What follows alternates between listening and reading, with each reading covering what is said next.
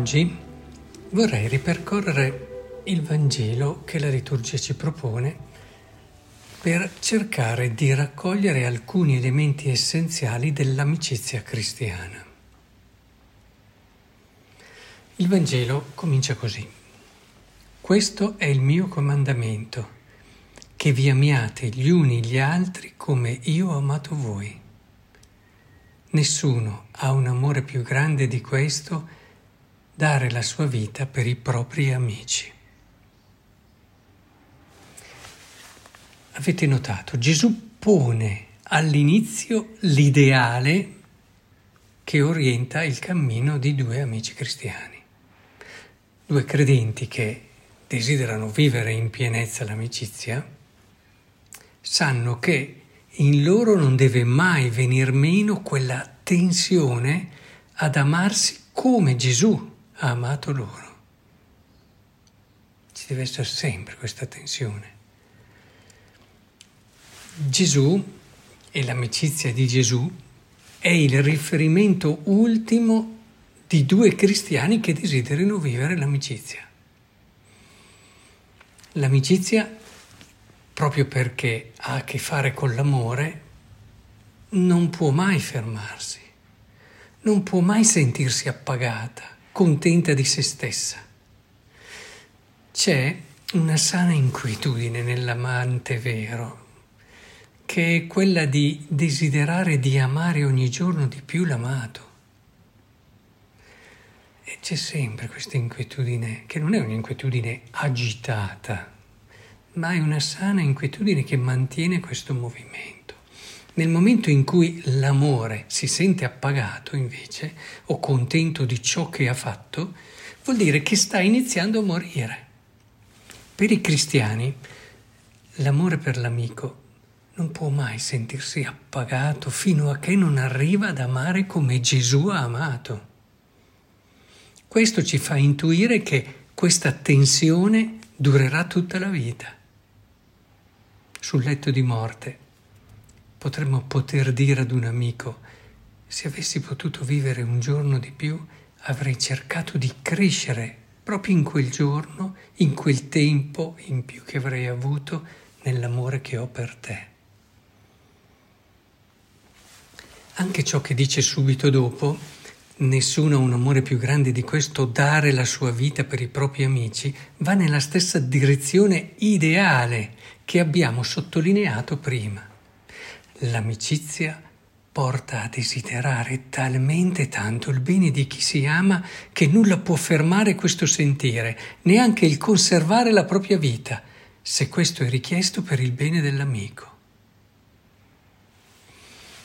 L'amicizia è realmente una di quelle esperienze dove si sperimenta l'uscire da sé per riposare nel cuore dell'amico. L'amico diventa la tua nuova dimora, il luogo dove corri per sentirti a casa. Ma continuiamo con quello che dice Gesù. Voi siete miei amici se fate ciò che io vi comando. Non vi chiamo più servi perché il servo non sa quello che fa il suo padrone, ma vi ho chiamati amici, perché tutto ciò che ho udito dal Padre mio l'ho fatto conoscere a voi. Ecco, qui rischiamo di non comprendere bene quello che Gesù intende dire. Infatti può infastidire che Gesù dica che siamo suoi amici se facciamo quello che ci comanda. Ecco, rischiamo di vivere lo stesso fastidio che si prova quando si leggono altri passi della scrittura. Mi viene in mente adesso la lettera agli Efesini, al capitolo quinto, che dice nel timore di Cristo siate sottomessi gli uni agli altri, le mogli lo siano ai loro mariti, come al Signore. Il marito infatti è capo della moglie, così come Cristo è capo della Chiesa, lui che è salvatore del corpo. E come la Chiesa è sottomessa a Cristo, così anche le mogli siano, ah, lo siano ai loro mariti in tutto. E voi mariti amate le vostre mogli, come anche Cristo ha amato la Chiesa e ha dato se stesso per lei.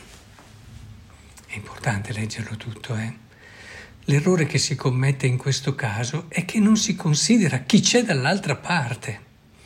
Io sto sottomesso tutta la vita, anche se non sono moglie, a chi mi ama come Cristo ha amato la Chiesa.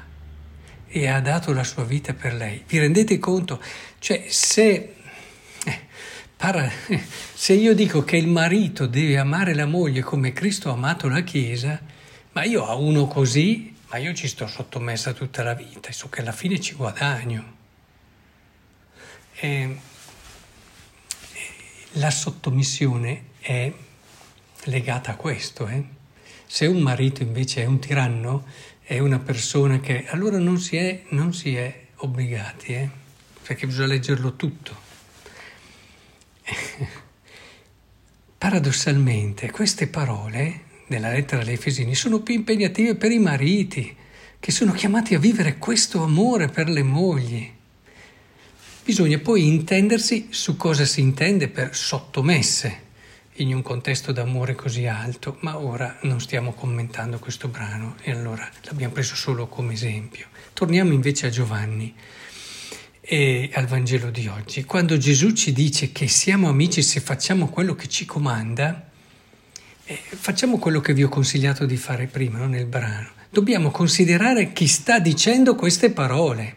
Le sta dicendo chi ha dato la vita per noi chi ha dimostrato una capacità di ascolto, accoglienza e straordinarie, chi ha saputo sempre vedere il bello di chi aveva davanti e con la fiducia lo ha fatto fiorire e crescere. È questa persona qui che ci dice siete miei amici se fate quello che vi comando. Quindi questo comando esprime la volontà, no? È la mia volontà, il mio comando. Esprime dunque la volontà di chi sta parlando e questa volontà è tutto quello che ho appena detto e molto di più. È ascolto, accoglienza, è sempre vedere il bello e sapermi capire anche nelle parti più intime e profonde e desiderare la mia crescita, il mio fiorire. Quindi questo è, ed è anche il dare la vita per me. Da questa, questa è la sua volontà, questo è il suo comando, tutto questo mondo. Conviene allora entrarci in questa volontà, certo, perché sicuramente non vi è luogo migliore dove abitare. La spiritualità ci ha sempre parlato del vivere la volontà di Dio, ma a volte si trasmette un po' questo pensiero no? di comando, di ma entrate in questo circolo d'amore, lo comprendete meglio. Andiamo avanti. Continua il brano, non voi avete scelto me, ma io ho scelto voi e vi ho costituiti perché andiate, portiate frutto e il vostro frutto rimanga, perché tutto quello che chiederete al Padre nel mio nome ve lo conceda. Questo vi comando, che vi amiate gli uni gli altri. L'amicizia, e qua si capisce bene, è sempre frutto di una elezione. Non voi avete scelto me, ma io ho scelto voi. Si è amici perché ci si è scelti. A differenza della carità o anche della fraternità, che sono rivolte anche a persone che puoi anche non conoscere o che comunque ti sono date, l'amicizia è sempre frutto di una scelta. Il fratello ti è dato, non lo hai scelto, l'amico no. Io posso desiderare di essere amico di una persona, ma se questa non lo vuole, questa amicizia non sarà mai. Il tema dell'elezione conferisce all'amicizia un sapore tutto particolare. Sapere che sei stato scelto da qualcuno, che questa persona poteva scegliere tanti altri, invece ha scelto proprio te. A te apre il suo cuore, in te confida e si affida. Sa capire i tuoi limiti e debolezze e proprio a te anche si rivolge sempre per qualsiasi necessità. Ti riesce anche a perdonare, a perdonare i tuoi sbagli. Con te riesce anche a cambiare la monotonia del quotidiano in una continua scoperta di che cosa significa amare. Con te desidera compiere il tuo cammino, il suo cammino verso la felicità. Beh, Intendiamoci, tutto questo dà al legame dell'amicizia il sapore dell'eternità e il profumo del divino.